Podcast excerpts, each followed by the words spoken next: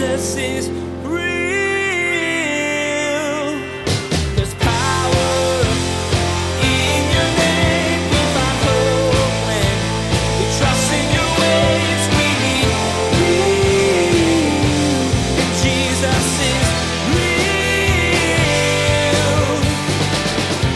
Some of your pride plays itself out in this kind of self assertive strength. I know, and I know, and I know, and you better listen to me. And others, it plays out in a I don't know anything. Some people's pride is arrogant, and others is self deprecating. The cross of Jesus Christ is God's solution to our pride. Pride comes in a variety of forms, but all of it is sin. You may think you can justify your feelings or your attitude, but it boils down to selfishness. Pastor Daniel will tell you today about an individual from Esther's story who was proud and the chaos he caused. There's another option, however, for everyone. Turn your life over to Jesus. He's paid for your sins, pride included, on the cross. He allows you to start again. Now, here's Pastor Daniel in Esther chapter 3 as he begins his message Adversity and Provision. Jesus is real. Life is not always easy, is it? How many of you right now would say, in the situations that you find yourself in presently, there is adversity? That's almost everybody. Jesus did say, in the world, you will have tribulation. But if you know your Bible and John 16 33, you realize it doesn't end there. He says, In the world you have tribulation, but be of good cheer. I have overcome the world. Now, let me ask you how many of you believe that God has already provided the outcome for your adversity?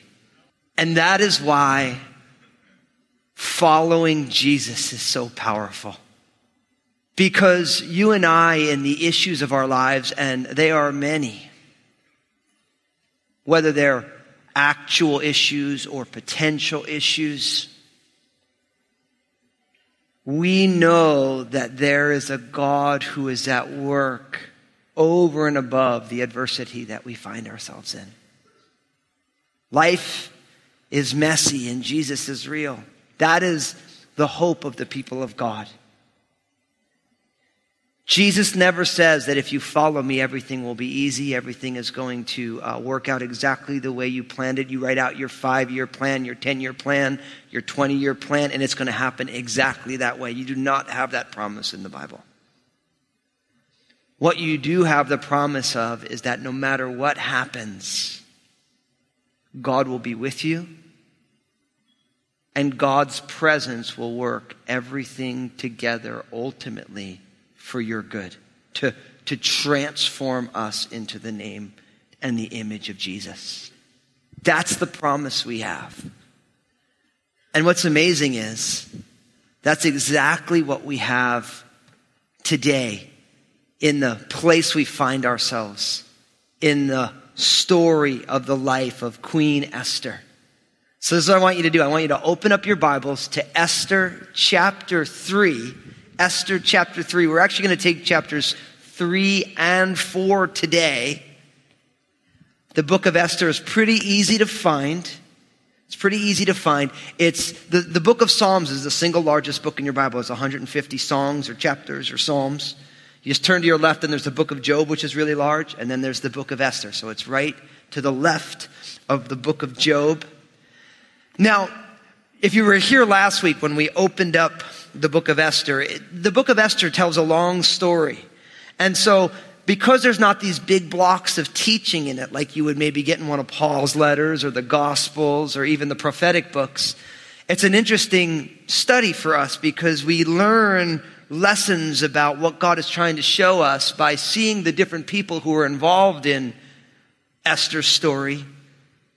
And we allow what they are doing to shine a light on who we are and what we're doing. If you were here last week, we were introduced to King Ahasuerus and his former Queen Vashti. We found out why Vashti was no longer the queen and that there was a woman or there was a man named Mordecai who was a Jewish man who lived there in the Medo Persian Empire of the time, and he had raised his cousin. I, some people ask me, I kept saying cousin or uncle because oftentimes in our culture, when you think of a cousin, you think of someone who's your age right? I remember growing up, I had all of these cousins who I called aunt and uncle because they were as old as my parents. And so my parents would just say, oh, no, you just call them uncle so and so. And there's about nine Anthony's and a bunch of Sonny's and Cheeches and all these, all the Italian names, you know. They're all uncle. Everyone was aunt and uncle. But a lot of them were first cousins. And so I realized when I think of a cousin, I think of my, the folks in my family who are my age, who are, who are children of my parents' siblings. So, but she, Mordecai was technically her cousin but was more like her uncle because he raised her as Esther as his own daughter. And so we're introduced to Esther and to Mordecai, and we find ultimately that Esther becomes the queen. God's favor is on this woman, right? And we also find out by the end of chapter two that Mordecai is kind of your textbook righteous man. He is a man who knows God and he is a man who is unashamed to do something. And I think that's a big thing. And we ended with that last week, right? God's people do something. I think for so long, the Church of Jesus Christ has taught listen, just believe in Jesus and go to church, and that's good. But really, the people of God, we don't go to church, we are the church. And we're the church 24 hours a day, seven days a week. And we don't forsake the assembling ourselves together at church. But being the church is not just a Sunday or a Wednesday kind of thing. It's 24 7. We are the people of God. And Mordecai does something. He finds out there's a plot against the life of the king, and he gets himself involved, and he tells Esther, and it comes to pass that sure enough, this good deed is written down. Now, the story is almost complete, what we'll see for the entire book, except we haven't met the antagonist of the story. We haven't met the the evil person in the story. And so, in a lot of ways, chapters one and two serves as an introduction, and chapters three and four sets the stage for the crisis. What is the issue that's going on? And so, without further ado, Esther chapter 3, verse 1 says this After these things, King Ahasuerus promoted Haman, the son of Hammedatha. I definitely didn't pronounce that right, but that's fine. Hammett. We could have fun with that in the family room. The Agagite, and advanced him and set his seat above all the princes who were with him. And all the king's servants who were within the king's gate bowed and paid homage to Haman, for so the king had commanded concerning him. But Mordecai would not bow or pay homage. Then the king's servants who were within the king's gate said to Mordecai, Why do you transgress the king's command? Now it happened when they spoke to him daily and he would not listen to them that they told it to Haman to see whether Mordecai's word would stand, for Mordecai had told them that he was a Jew.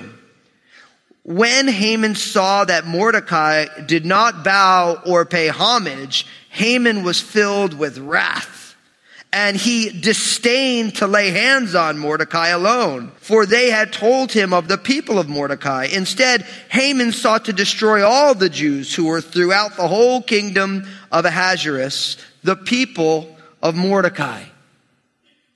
So we open up this chapter here, and we're introduced to this man named Haman, who is, we find out he's an Agagite. So he was a descendant of King Agag, who was an Amalekite king. You might remember the name if you've read through the Bible because God told King Saul, the first king over Israel, in 1 Samuel 15, that he had to destroy all of the Amalekites and leave nobody.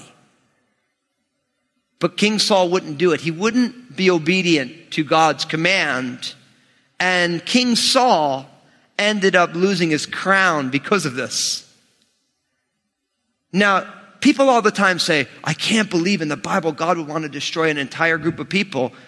But you see what the descendant of Haman, of Agag wants to do, right?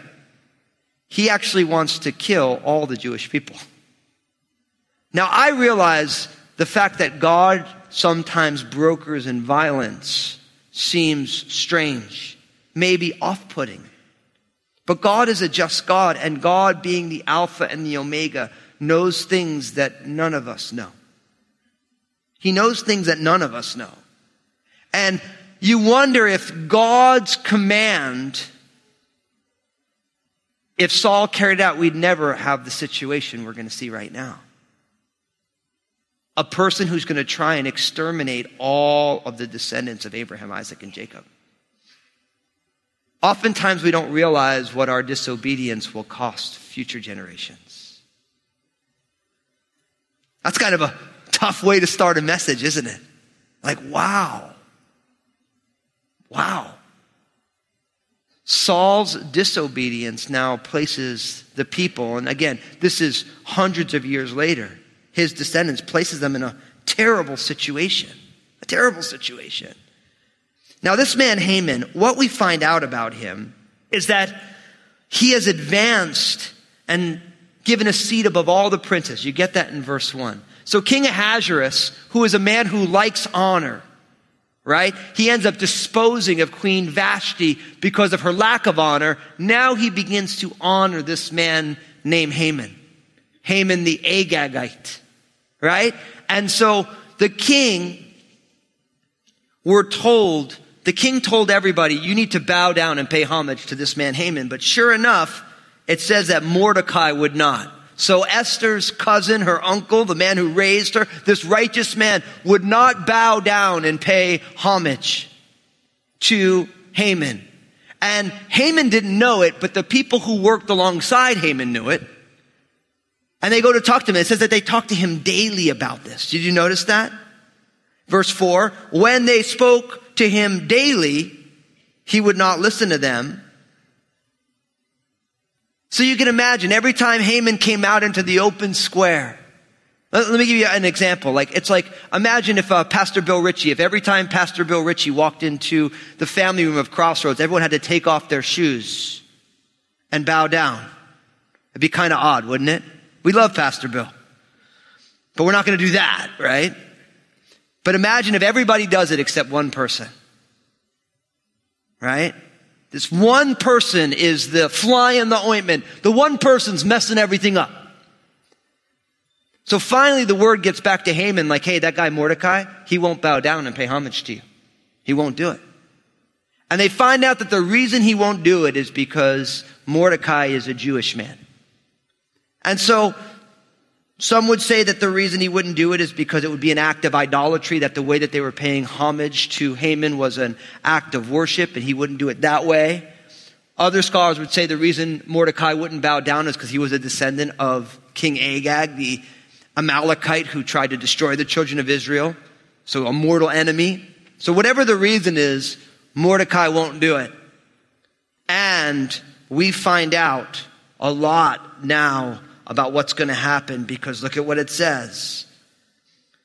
Verse 5 When Haman saw that Mordecai did not bow or pay him homage, Haman was filled with wrath.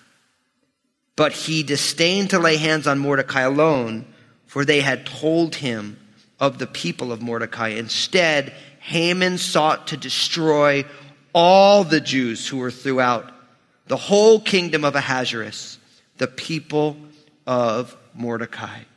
What do we learn? What do we learn from Haman? We learn that pride is deadly. Pride is deadly.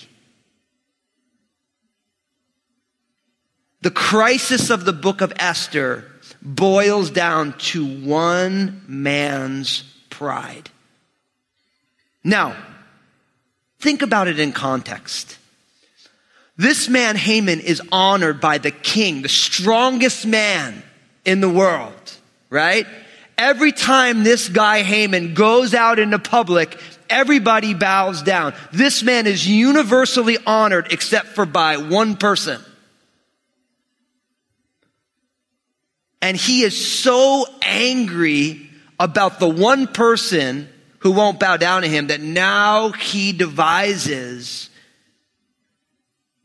an atrocity in his heart. Now, it'd be real easy to be like, oh man, that Haman, I mean, yeah, just so sad. Except if we look in our own hearts, guess what? We do the same kind of stuff. Right? Everybody treats you great except for one person, and then everybody hates me. And you figure out how you're gonna work them over. What you're gonna do.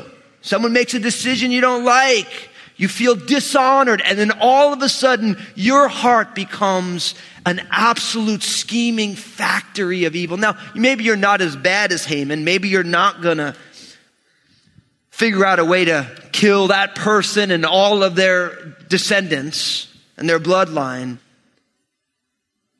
But when people feel dishonored, when people's pride gets pricked, you had to put a helmet on. And aren't we all that way? When one person doesn't honor you the way you think they should, the boxing gloves go on or come off, so to speak. You got to ask yourself, where is your pride doing something that is deadly? We all have it. All of us have it. It's the universal human condition. Think about what Proverbs chapter 16, verses 18 and 19 says. Pride goes before destruction and a haughty spirit before a fall. Better to be of a humble spirit with the lowly than to divide the spoil with the proud.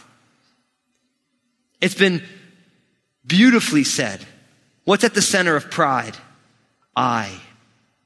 P R I D E. I is at the center of pride. See, Haman is so angry because one man will not honor him. And all of this is an outgrowth of a guy who is so self centered that he's willing to destroy an entire race of people because his ego is so fragile that he can't handle it. Every single one of us battles with pride. Every single one of us. There's not a non prideful person. Now, don't get me wrong. Some of your prides plays itself out in this kind of self assertive strength. I know, and I know, and I know, and you better listen to me. And others, it plays out in a I don't know anything.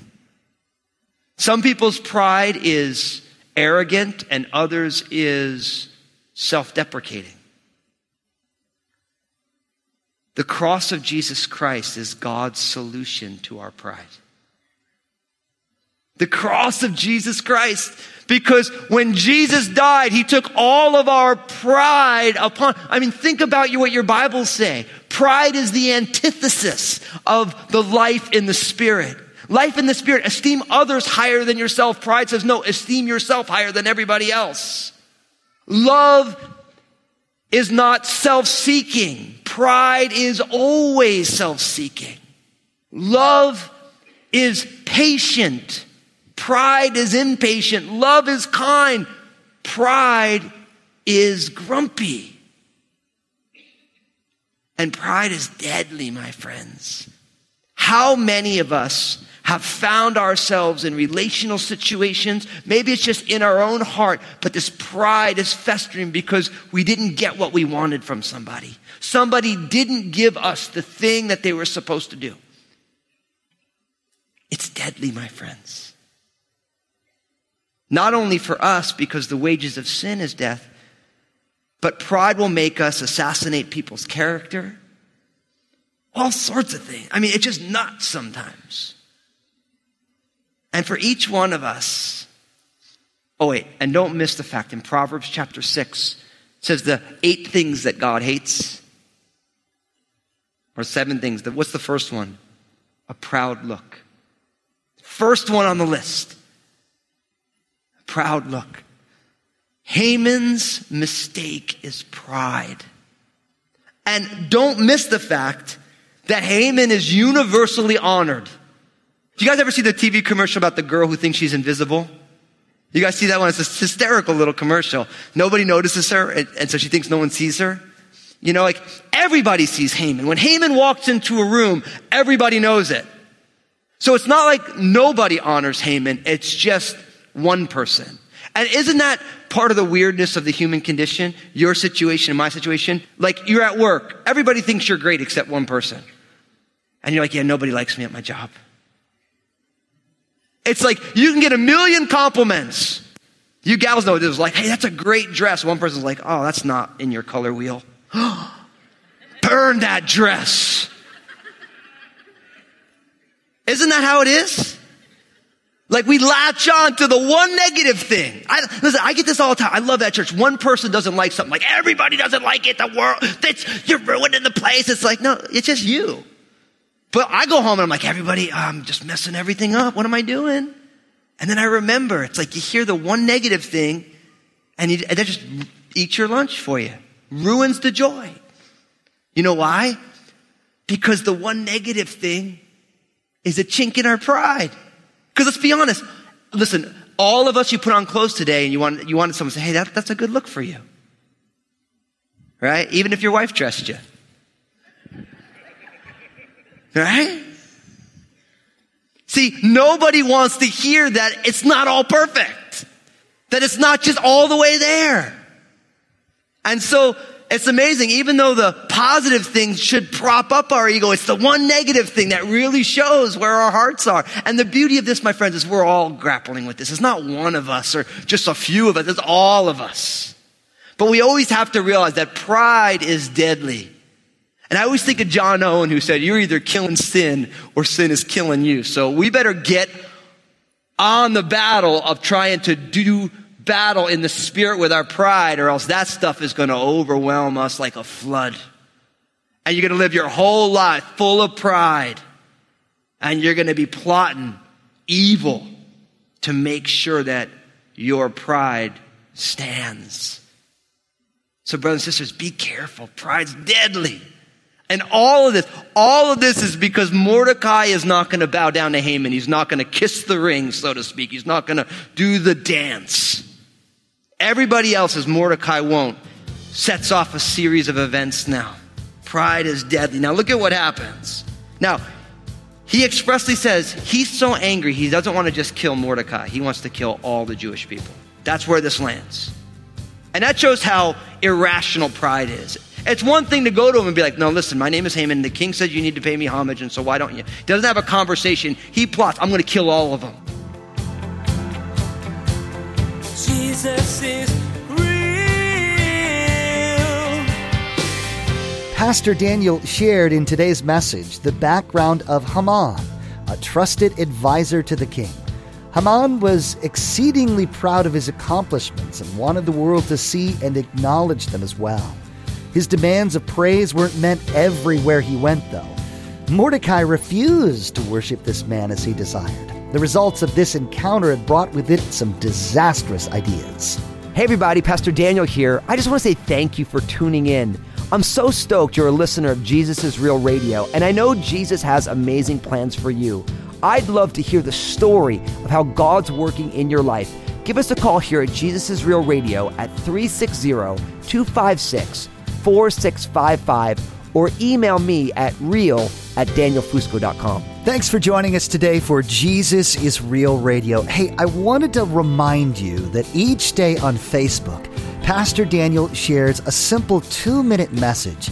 In this message, Pastor Daniel draws out an important biblical truth that really helps set your day on the right path. So be sure to follow Pastor Daniel Fusco on Facebook and share these two minute messages with your friends and family. Join us again here on Jesus is Real Radio when Haman's pride and fragile ego leads him to make a sinister plot. Pastor Daniel will also share how dangerous it is to let this kind of pride rule your life. You'll be encouraged to choose love instead. Pastor Daniel will explain how that makes a lasting difference in your life and in the lives of others. Love will always bring a better result than pride and selfishness. We wish we had more time today, but we will have to pick up where we left off next time as Pastor Daniel continues teaching through this series for such a time That's next time on Jesus is Real Radio.